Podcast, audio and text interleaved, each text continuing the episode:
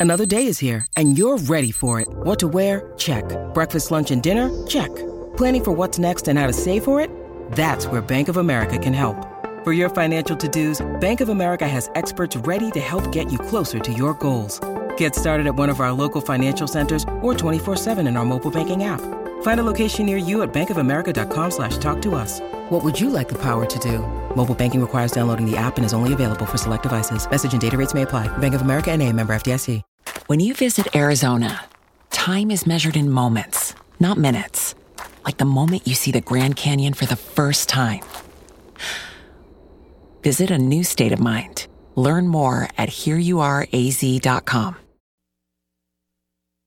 All right, out of bounds, ESPN 1059 The Zone. Your SEC Insider hit is brought to you by RPT and Gluckstadt, RPT in Flowwood, and RPT Commercial. RicksProTruck.com, the number one Jeep truck SUV accessory stores in the Southeast in Mississippi. RicksProTruck.com.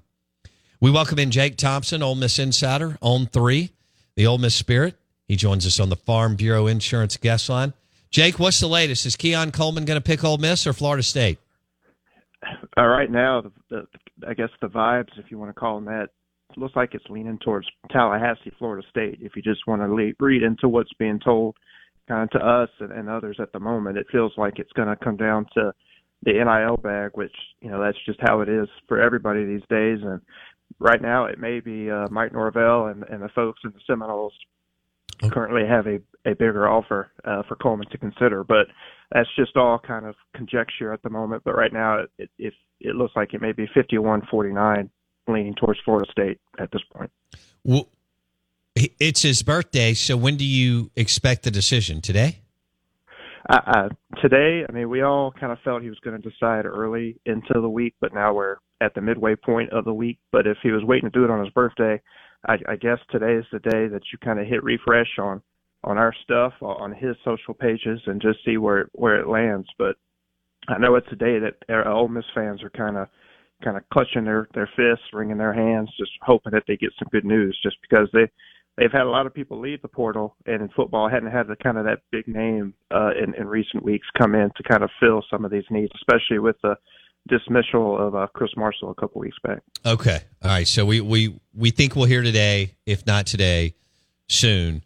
Um, how many more guys do you expect to be courted during this portal window, Jake? You know, I think uh, when I was on a couple weeks ago with you, I think I, I was I forgot to carry the one or something. My math was a bit wrong. I think I said ten, but I think it's closer to maybe a more of a handful uh, of five or so, maybe a little less because you got Ole Miss got uh, Deshaun Gaddy back or finally here on campus or here in Oxford uh, the other yesterday or the other day, and so that helps shore up a little bit of your secondary depth where that you know he was kind of one of those is he going to be able to make it in grades wise some other issues but he's here now so that's that's one spot that's filled.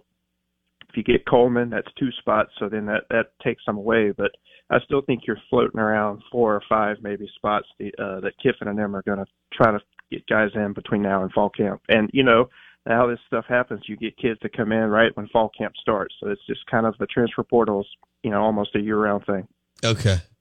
So if Keon Coleman comes in, does he start summer one, summer session one, or summer session two, or how, how does that work? Uh, I know they love to get all the guys in. I think like the day, uh, May 29th. I know they like to get them in right after uh, Memorial Day. But if not, that's because the summer classes start that next week, first week of June. So I would assume if he says on this, they're going to get him here as quick as he can get, you know, signed up, enrolled, and and moved to Oxford. So I'd say as quick as possible, and probably summer one for sure. They love to get their guys in and taking the, the full summer classes as as many as they can. Keon Coleman comes in. Is he the clear wide receiver number one, or would you say it, it'll be a battle between he and Jordan Watkins? I think you've got to say just on paper that Coleman could probably become the one, but you've got to you got to watch and see how he does in fall camp. You know, all these kids are are great coming in, and then you see how they do transitioning to a new system, new team, and then maybe they struggle. But I think you've got to say Coleman would be your one A, and then Watkins kind of that close one B, just because of his experience still in the in the system. But no, if Coleman comes in, I think he obviously is coming in to be the the top target uh, with Watkins right behind him, and then the rest of the the receiver room. Okay.